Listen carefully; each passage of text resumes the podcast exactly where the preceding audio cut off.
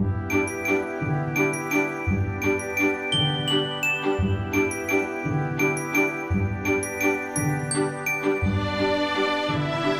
ดีครับครับ มาพบกับเรา 3 คนกับรายการ Canton Focus นะครับ ผมปีสรศักดิ์ครับ โทสวิชยาค่ะ พีวิภูพัฒน์ครับ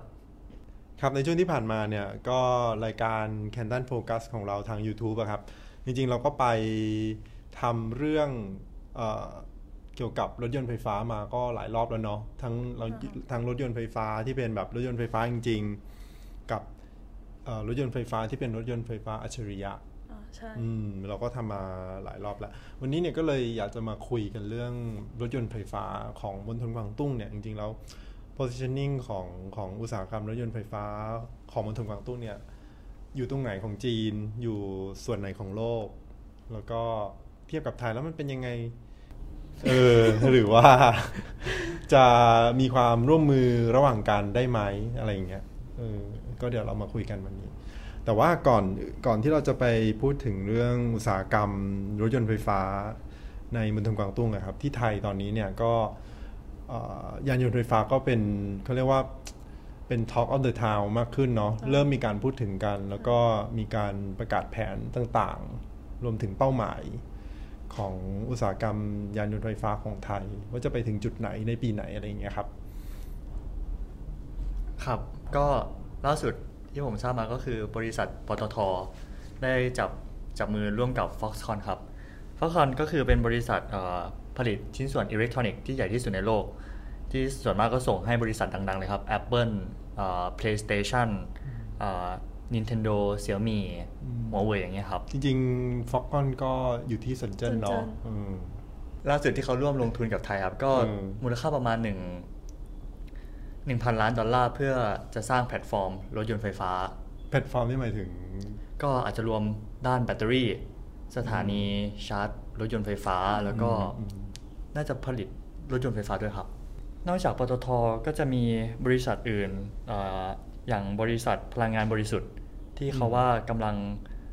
เอ่อร่วมมือกับ BYD ของอืมจีนครับอืมที่เรารู้จักกันเป็นอย่างดีอืม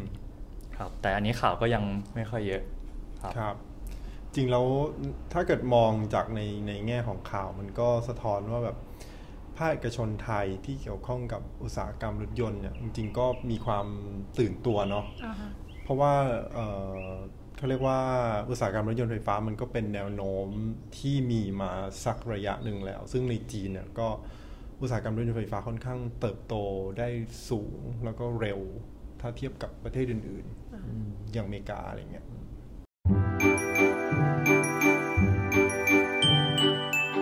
เคครับ งั้นเรามาดูกันกันที่กวางตุ้งเนาะว่าอุตสาหกรรมรถยนต์ไฟฟ้าของกวางตุ้งเป็นยังไง คือก่อนที่มณฑลกวางตุ้งนะครับจะก้าวสู่การเป็นผู้นำรถยนต์ไฟฟ้าในจีน จริง ๆ เมื่อก่อนมณฑลกวางตุ้งเป็นศูนย์กลางการผลิตรถยนต์ที่ใช้เครื่องยนต์สันดาปภายในมาก่อน ก็คือรถยนต์ใช้น้ำมันนี่แหละ หลังจากนั้นในช่วงประมาณเริ่มต้นไอ้แผนพัฒนาเศรษฐกิจและสังคมแห่งชาติของจีน ฉบับที่ 13อืม น่าจะ5ปีที่แล้วห้าปีที่แล้วครับเออมีการพูดถึงเหมือนมีการวางเป้าหมายที่ชัดเจนมากขึ้นอะว่าจีนจะจะเดินไปในทิศทางไหนสำหรับอุตสาหกรรมรถยนต์อะก็มีเขาเรียกว่าอะไรคือกำหนดไว้ชัดเจนว่าจะต้องมีเอ่อรถยนต์ไฟฟ้าคิดเป็นสัดส่วนเท่าไหร่ของของปริมาณรถยนต์ในแต่ละเมืองอะไรเงี้ยซึ่งในช่วงแรกที่เข้าใจว่าน่าจะเป็นการกำหนด เอ่อเป้าหมายที่ชัดเจนสำหรับเมืองใหญ่ ๆ เช่น กรุงปักกิ่งเอ่อนครเซี่ยงไฮ้เมืองเซินเจิ้นแล้วก็กวางโจวพวกเนี้ยครับอืมอืมก็หลังจากที่กำหนดมาในช่วง 5 ปีที่แล้วอะครับ ก็ทั้งภาครัฐและเอกชนก็มีความตื่นตัวมาก ก็มีออกมาเป็นแบบทั้งนโยบายทั้งเอ่อแผนการทำงานอะไรเยอะแยะเต็มไปหมดเลยอืม อะเรามาดูภาพรวมอุตสาหกรรม รถยนต์ไฟฟ้า หรือว่ารถยนต์พลังงานใหม่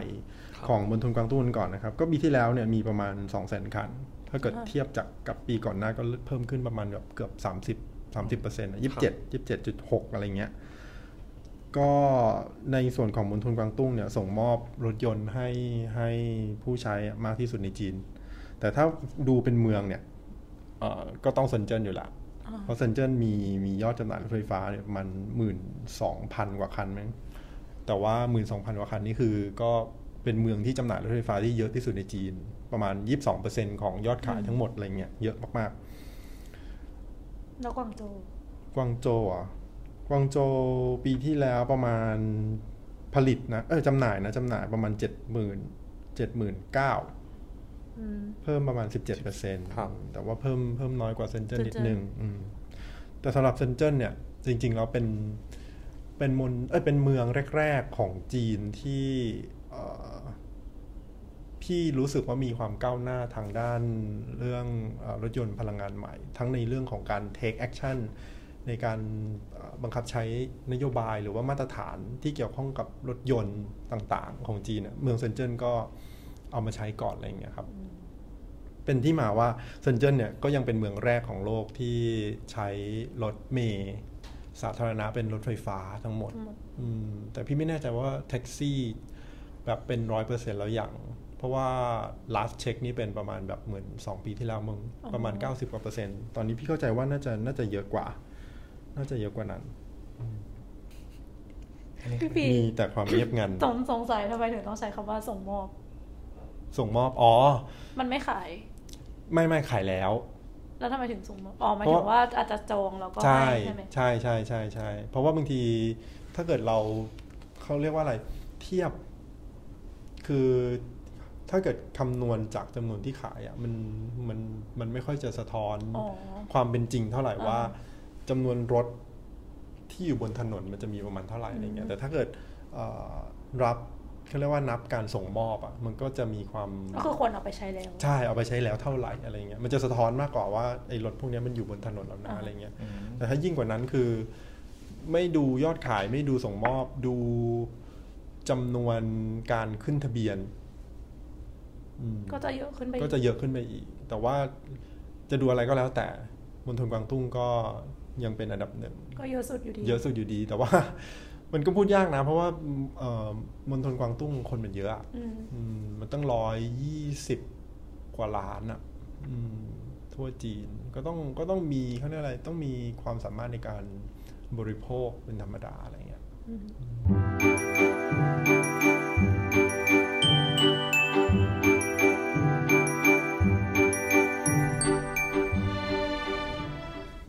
วันนี้เราพูดถึงเรื่องอะไร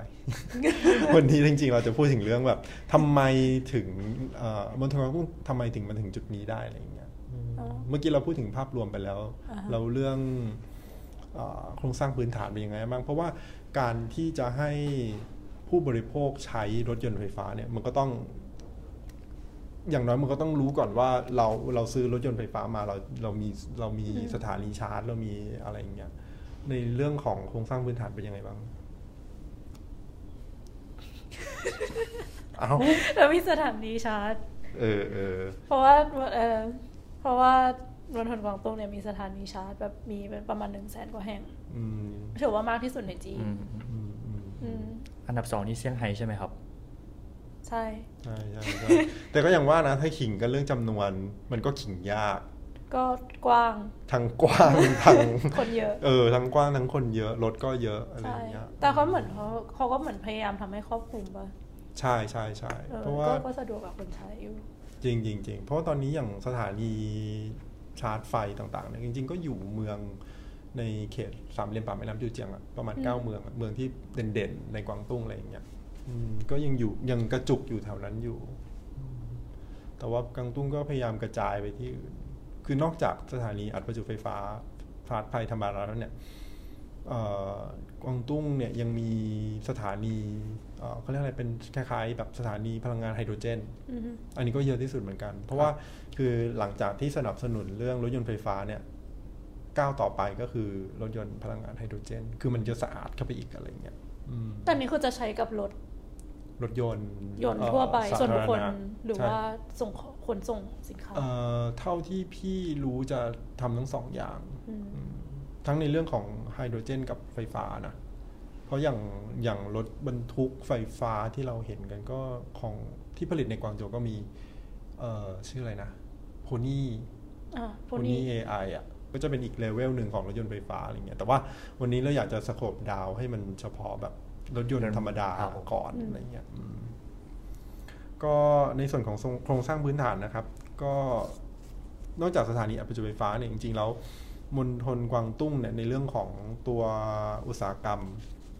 เขาเรียกว่าตัวห่วงโซ่อุตสาหกรรมก็อืมใช้ได้สำหรับผู้ห่วงโซ่อุตสาหกรรมเอ่อโครงสร้างพื้นฐานนะเราพูดถึงเรื่องการอัดประจุ หรือว่าเรื่องอืมเรื่องสถานีอะไรอย่างเงี้ยคือมณฑลกวางตุ้งอะมีระดับมณฑลเอ้ยมีมีบริษัทที่เป็นบริษัท ติดตั้งสถานีอัดประจุไฟฟ้าที่สำคัญอยู่ประมาณ 3 บริษัทโอ้แต่จริงๆ ก็ไม่ได้ใหญ่ที่สุดนะ แต่ว่าก็ก็เนี่ยสามบริษัทนี้มันมันอยู่ที่กวางตุ้งอะไรอย่างเงี้ยมี BYD เอ่อ China Southern Power Grid แล้วก็ Shenzhen Car Elec- Electric Network อืมอืมส่วน downstream ที่เป็นแอปพลิเคชันสำหรับคนใช้งานอะไรเงี้ยก็จะอยู่ที่ Shenzhen ในบริษัท Charger Link อืมอืมพวกนี้ก็จะมีโน้ตฮาว เทคโนโลยีต่างๆ ว่าแบบตอนนี้รถเราอยู่ตรงนี้แล้วรัศมีกี่เมตร จากเราไปมีสถานีชาร์จอะไรบ้างอะไรเงี้ยครับ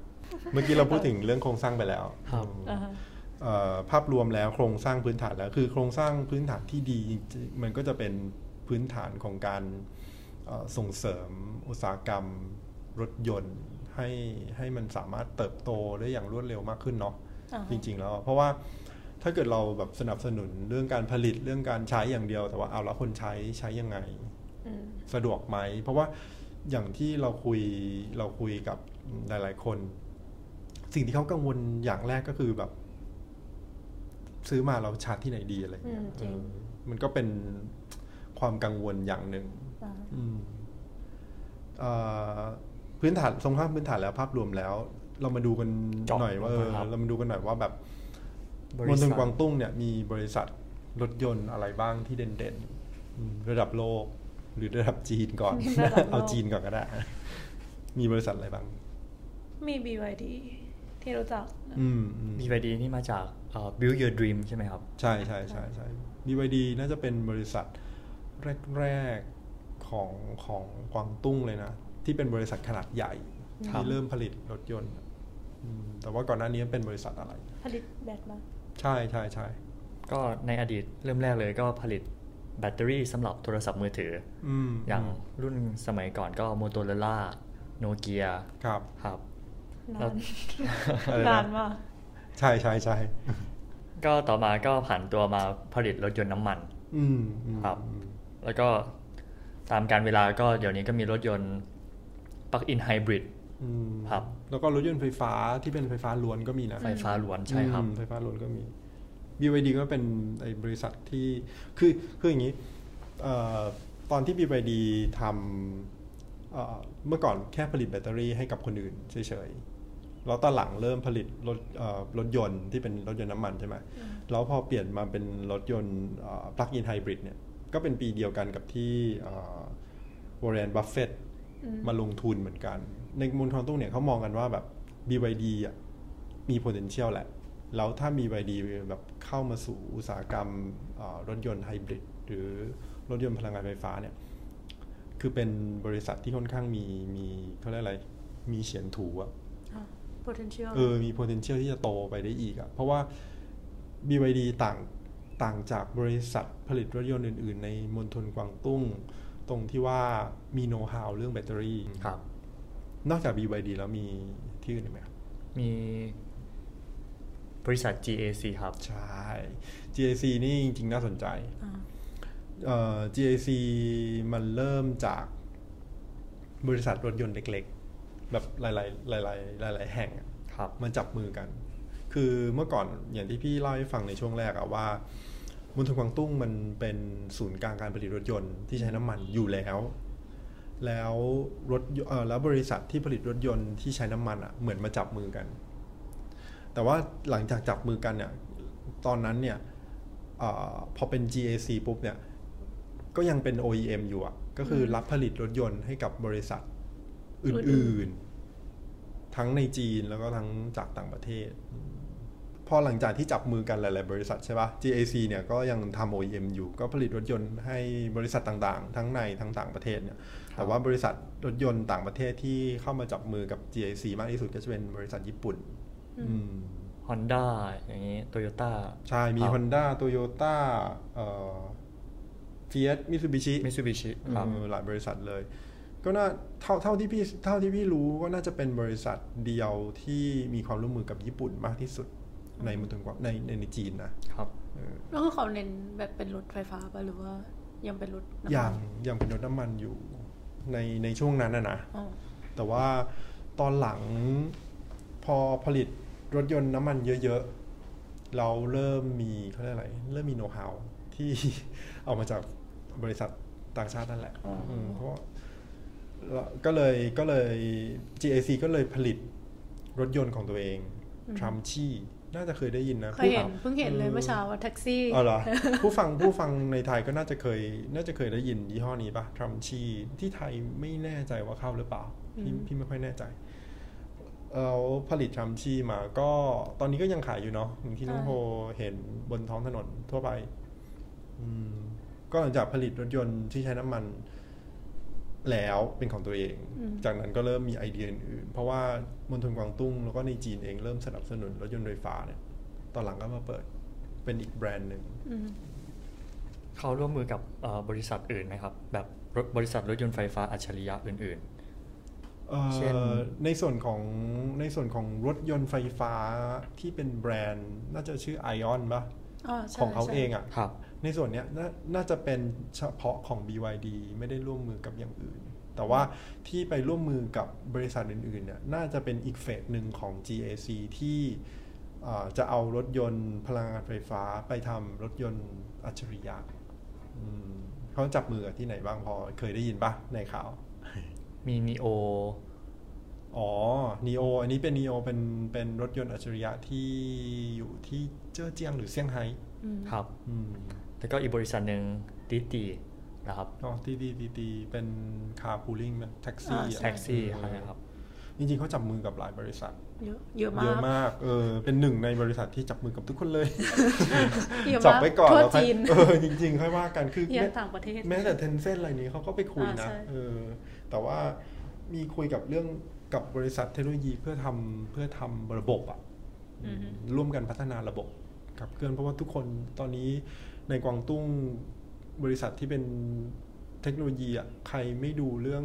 รถยนต์ไฟฟ้าหรือรถยนต์อัจฉริยะนี่พี่ว่าแบบ เอาเอามากคือตกขบวนจริงคือใครไม่จับตอนนี้คือชาละอะไรเงี้ย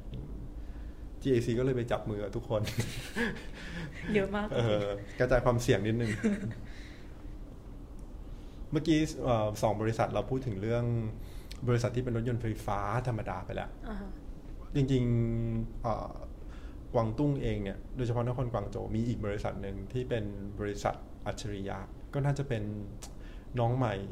ไฟแรงสุด แต่ว่าจริงๆ ยอดขายไม่ได้เยอะมากนะ แต่แต่ในแง่ของเออประสิทธิภาพกับเขาเรียกว่า potential พี่มองว่าน่าจับตามองอือฮึอืมก็คือ X เผิงมันมาจากคำว่าเสี่ยวเผิง คือชื่อของคน จริงๆ ชื่อก่อชื่อตั้งเจ้าของก่อตั้งครับแซ่แล้วก็เสี่ยวเผิงอะไรอย่างเงี้ยอ่าฮะก็เอาชื่อของตัวเองนี่แหละ XPeng อยู่ที่เอออยู่ที่กวางโจวนี่แหละ XPeng อ่าอืมแต่ว่า XPeng เนี่ยเขาเน้นเรื่องรถยนต์ smart EV smart EVแบบขับเคลื่อนอัตโนมัติครับอืมเคลมว่าเป็นเลเวลเลเวลโฟก็คือขับอัตโนมัติเองได้แล้วคือเขาพัฒนาซอฟต์แวร์เอง ใช่ใช่ใช่เป็นซอฟต์แวร์ที่พัฒนาด้วยตัวเองอืมอืมโดยใช้ปัญญาประดิษฐ์นี่แหละ แต่ว่าตัวชิปเนี่ยเท่าที่พี่ดูยังเป็นชิปของอเมริกาเออแล้วอย่างนี้นั่นสิมันก็เลยแบบมันก็เลยเป็นเป็นเป็นเรื่องที่แบบว่าเอ็กซ์เพรค่อนข้างระมัดระวังมากแบบค่อนข้าง low profile อ๋อถ้าเกิดเราจะมองในแบบหน้าสื่อทั่วไปของของมันไม่ค่อยเห็นเออไม่ค่อยเห็นไม่ค่อยเห็นแบบเอ็กซ์เพรนั่นเออเอ็กซ์เพรจริงนี่อะไรอย่างเงี้ยอืมแต่ว่าจริงๆแล้วตัว e x p e r t ก็มีความเคลื่อนไหวอยู่เรื่อยๆ อย่างตัวโรงงานเขามีน่าจะตอนนี้น่าจะมีประมาณ3ที่บางที่เปิดแล้ว แต่ว่าอืมก็ยังเปิด โรงงานที่อื่น ๆอยู่ด้วย อะไรเงี้ยครับ โรงงานใหญ่สุดก็น่าจะเป็นที่เจียงเหมือนก็เอ็กซ์เพิร์หมดแล้เนี่ยวจริงยังคือจริงๆตัวตัวเอ็กซ์เพิร์เนี่ยมีนอกจากที่จะมีซอฟต์แวร์ของตัวเองเนี่ยจริงๆแล้วเอ่อระยะทางขับเคลื่อนต่อการชาร์จหนึ่งครั้งเนี่ยจริงๆแล้วเขาเคลมว่าแบบ ไกลที่สุดในโลก ประมาณ 700 กิโล แต่ว่าพี่ก็เข้าไปเช็คแล้วแหละ จริง ๆ แล้ว 700 กิโลเนี่ยมันมันเอิ่มเขาเรียกว่าขึ้นอยู่กับ condition ของรถด้วยอะแล้วก็สภาพสภาพถนนอากาศ เออ สภาพถนน สภาพครับอากาศก็เกี่ยวหมด คือถ้าเกิดข้างนอกร้อนหรือเย็นหรือว่าในรถเปิดแอร์ก็จะดูส่งผหนัลงต่ออะไรเงี้ยต้องอืมส่งผลต่อพลังงานที่เอาไปขับเคลื่อน มันก็จะน้อยลง แล้วคือถ้าเจ็ดร้อยนี่ก็คือไม่เปิดแอร์ไม่น่าจะเปิดปิดอะไรทุกเลอย่างเลยข้างนอกก็อากาศกำลังดีแบบยี่ห้าองศาอะไรอย่างเงี้ยจริงๆควบคุมยากควบคุมยาก ก็น่าจะเป็นการโปรโมทมากกว่า เพราะว่าเป็น condition ที่เหมาะสมแล้วก็วิ่งได้เร็วที่สุดอะไรอย่างเงี้ยอืมเพราะจริงๆว่าผมว่าเรื่องระยะทางมันไม่สามารถวัดได้จริงๆครับพี่ปีเหมือนที่พี่ยากปีบอกอะอืมเพราะว่าด้วยปัจจัยภายนอกอะไรหลาย ๆ อย่างอืมครับอืมมันควบคุมยาก แล้วก็อีกจุดเด่นหนึ่งที่เขาพยายามโฆษณาก็คือเออเขาบอกว่าเขาเป็นบริษัทรถยนต์ที่เอ่อมีข้อมูลการขับเคลื่อนบนถนนในจีนมากที่สุดอะไรเงี้ยอืมเขาก็ตอนตอนที่พี่ไปดูที่บริษัทอะเขาก็จะมีโชว์ว่ารถของเขาเนี่ยขับเข้าไปในชุมชนอ๋อเพราะว่าในชุมชนเขาบอกว่าในชุมชนมันจะมีปัจจัยเพิ่มปัจจัยอื่น ๆ ที่ควบคุมได้ยากมากขึ้น เช่น อยู่ดีเดินตัดหน้ารถอะไรอย่างเงี้ยอ่าเออหรือทางขยะที่แบบ อยู่ๆ เอ๊ะมันใช่ไม่น่าจะอยู่ตรงนี้ ใช่ใช่ใช่ใช่ใช่คือเขาก็พยายามเอาตัวรถอะเข้าไปวิ่งในซอยเล็ก ๆ อะไรอย่างเงี้ยเพื่อเก็บข้อมูล อันนี้เขาก็เคลมว่าเขาก็มีข้อมูลมากที่สุดอืมก็เป็นหนึ่งในบริษัทที่น่าสนใจมากอืมที่ที่คิดว่าน่าจะมี pon- potential ต่อไป ถ้าเกิดไม่มีใครทำอะไรเรื่องเรื่องชิปเป็นปัจจัยเออเป็นปัจจัยสำคัญของของ ของของบริษัทอะอืมพี่ปีครับแล้วก็ตอนนี้ Experience ก็มีแบบวิจัยค้นคว้าเกี่ยวกับรถยนต์บินได้ด้วยใช่ไหมครับ อ๋ออ๋ออ๋อใช่ใช่ใช่อืมแต่ว่าตัวนี้ยังเป็นโปรโตไทป์อยู่ ไม่แน่ใจว่าครั้งที่แล้วที่พี่หนุ่มให้เราดูอะพี่รู้สึกว่าน่าจะเป็น X เพิงนะอันนั้นอะอืมที่เหมือนเริ่มเริ่มมีการทดสอบ คือตอนที่พี่ไปที่บริษัทตอนนั้นคือมันยังเป็นแบบโมเดล อ๋ออยู่ แต่ว่าตอนนี้ก็น่าจะยังทดสอบอยู่ แต่อย่างที่พี่บอกว่ามัน X เพิงมันค่อนข้าง low profile นไม่ค่อยออกข่าวเออมันไม่มันไม่ค่อยมีพื้นที่น่าสื่อเท่าไหร่ครับ ถ้าเกิดเราจะพูดถึงเรื่องการเอ่อพัฒนาอุตสาหกรรมรถยนต์พลังงานใหม่ จริง ๆ ในจีนอะอีกอีกอีกปัจจัยหนึ่งที่เป็นปัจจัยสำคัญของการพัฒนาก็คือรัฐบาลอ่ารัฐบาลคอมมิวนิสต์นี่แหละส่งเสริมได้อย่างส่จริงเสจังได้มาอกย่เพราะว่าเอ่อ ส่งเสริมได้จริงจังเนื่องจากว่ารวยอ่าอันนี้จริง คือความรวยเนี่ยมันเป็น มันเป็นอะไรที่เอ่อเขาเรียกว่าเราเรียนแบบได้ยาก เพราะว่าเม็ดเงินที่เอามาสนับสนุนอุตสาหกรรมรถยนต์ พลังงานใหม่ในจีนมันเยอะอืมอืมแต่ว่าเอ่อมันก็ไม่ได้สนับสนุนเรื่องเงินอย่างเดียว สนับสนุนเรื่องสนับสนุนเรื่องเออนโยบายด้วยอืมนโยบายมันเริ่มมาตั้งแต่เคยได้ยินไชน่าไอ้ made in China 2025ป่ะครับเอออันนั้นก็คือ อันนั้นก็เป็นหนึ่งในหนึ่งในหนึ่งในเขาเรียกว่าหนึ่งในนโยบายที่สนับสนุนให้เอกชน ที่ผลิตรถยนต์ในจีนอะมีความกระตือรือร้นมากขึ้น พอหลังจากสองพอหลังจากเป็นอินไชน่า2025นะก็จะเป็นเอ่อ แผนพัฒนาเศรษฐกิจและสังคม ที่พี่เกรินไปตอนแรกอืมๆอืมอันนั้นก็มีความเป็นรูปธรรมมากขึ้นเหมือนแบบที่อย่างที่พี่บอกว่ามันกำหนดจำนวนไปเลยว่า แต่ละมณฑลแต่ละเมืองจะมีจำนวนรถยนต์เท่าไหร่แล้วมีถามอะไรบ้างเหรอแล้วมีอะไรต่อ แล้วมีอะไรต่อใช่ไหมก็ยังไงอันนี้ต่อพี่ปีพูดว่าเขาอ่ารัฐบาลเขาสนับสนุนอ่าผู้ผลิตใช่ไหมครับ ใช่อันนี้จพูดริงอยู่ๆจริง ๆ แล้วตัวรัฐบาลน่ะสนับสนุน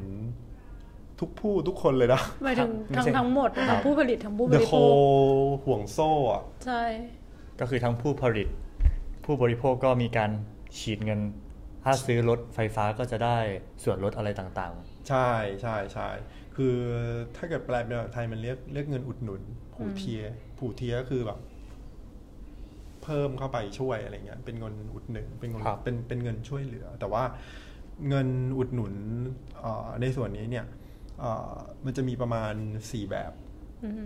แบบแรกเนี่ยก็คือมอบเงินอุดหนุนให้กับเอ่อผู้ผลิต อย่างที่พี่บอกใครผลิตรถยนต์ไฟฟ้าได้เท่าไหร่เอ่อศักยภาพเป็นยังไงเนี่ยก็เอ่อส่งข้อมูลตัวนี้ให้ให้รัฐบาลมณฑลแล้วรัฐบาลมณฑลก็จะมีเงินสนับสนุนให้อืมจริงๆ แล้วเงินตัวเงินที่บอกว่าเงินอุดหนุนเนี่ยมันจะก็มันก็มีสองส่วน มันเป็นเงินที่มาจากรัฐบาลกลาง กับเป็นเงินที่มามาจากรัฐบาลท้องถิ่นอืมก็คือมาจากกระทรวงการคลังของจีนโอ้นะเออส่วนหนึ่งก็เป็นแล้วก็มีเอ่อรัฐบาลท้องถิ่นด้วยส่วนหนึ่งอะไรเงี้ยช่วยกันเอ่ออันแรกที่พี่บอกก็คือสนับสนุนเอ่อมอบเงินอุดหนุนให้กับผู้ผลิตรถยนต์ใช่ไหมครับใช่อันที่สองเนี่ยก็จะเป็นมอบเงินอุดหนุนให้กับอ่าผู้ซื้อผู้ซื้ออืมสำหรับตัวผู้ซื้อเนี่ยอ่า ปกติเวลามอบเงินอุดหนุนเนี่ยมันจะมอบสมมติพี่ซื้อปีสองศูนย์ใช่ไหมใช่เงินที่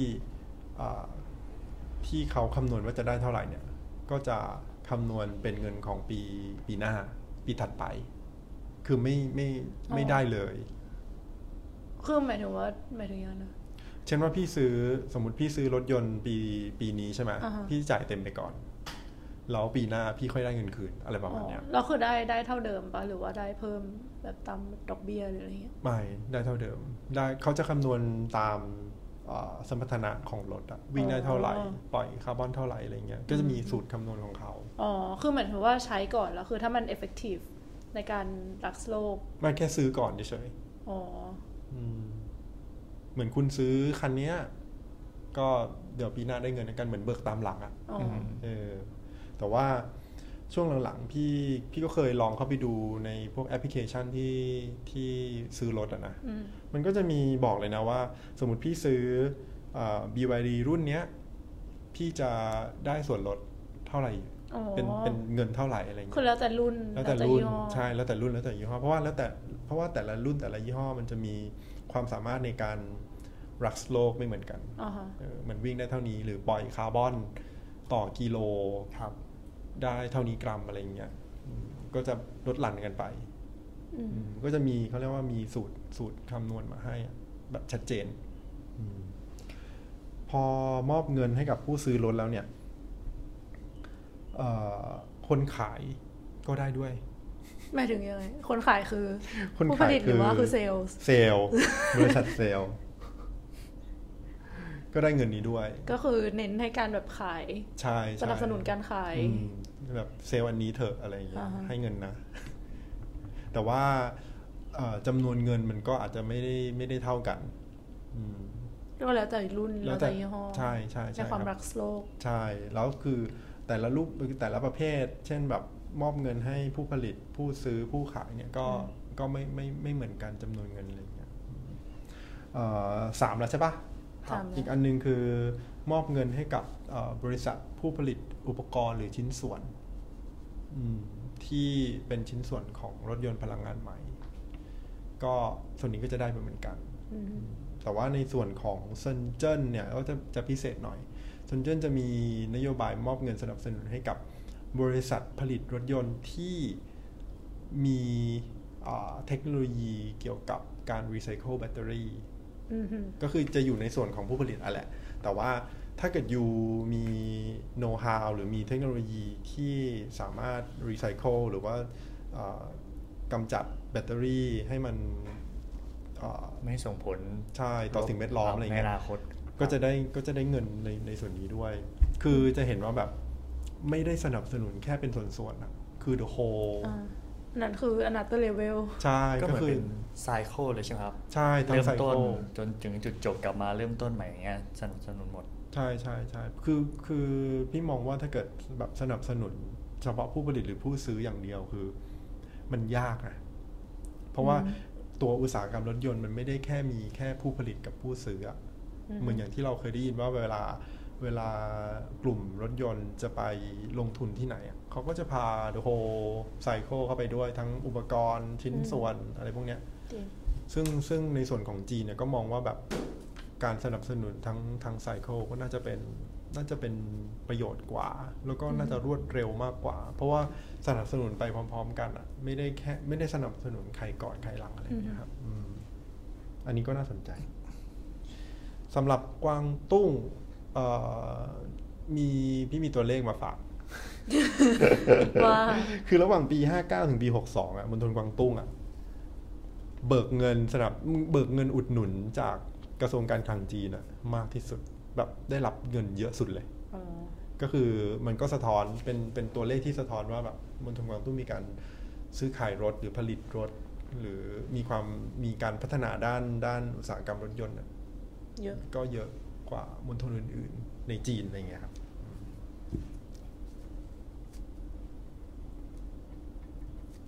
มีอะไรไหมสี่ฮะยังไม่สี่เหรอหมดแล้วปะฮะสี่อะไรวะทีแล้วฮะสี่เหรอสี่แล้วอ๋อเหรอเออเย้เราโทรกับพีมองมองเรื่อง EV ของจีนเป็นไงบ้าง ก็ที่ผมว่าในอนาคตอะก็จะแข่งขันกันมากขึ้นอืม เพราะอย่างสหรัฐตอนเนี้ยก็อัดฉีดเงินสนับสนุนด้านเทคโนโลยีเข้ามามากเหมือนกันอืมผมว่าจีนก็คง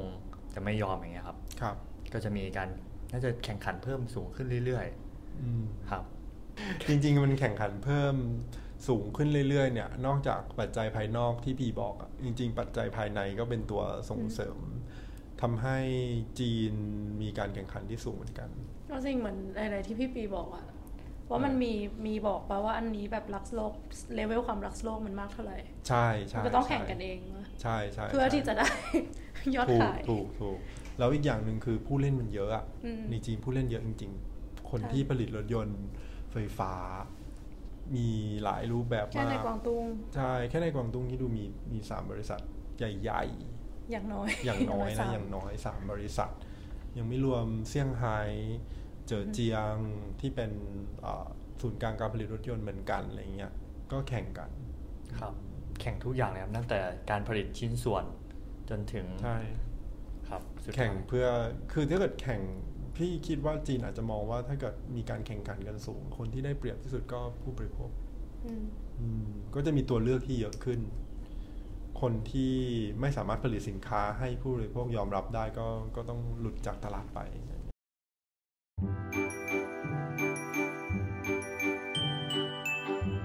ท่านสามารถติดตาม Canton Focus Podcast ได้ที่ Apple Podcast, SoundCloud, Spotify และ YouTube หากมีข้อสงสัยหรือประเด็นที่น่าสนใจ สามารถพูดคุยกับเราได้ที่ Canton Focus YouTube Channel ค่ะ หรือสามารถติดตามข่าวสารใหม่ ๆ ได้ทางบล็อกดิแค่พิมพ์ไทยพีไชน่ากวางโจว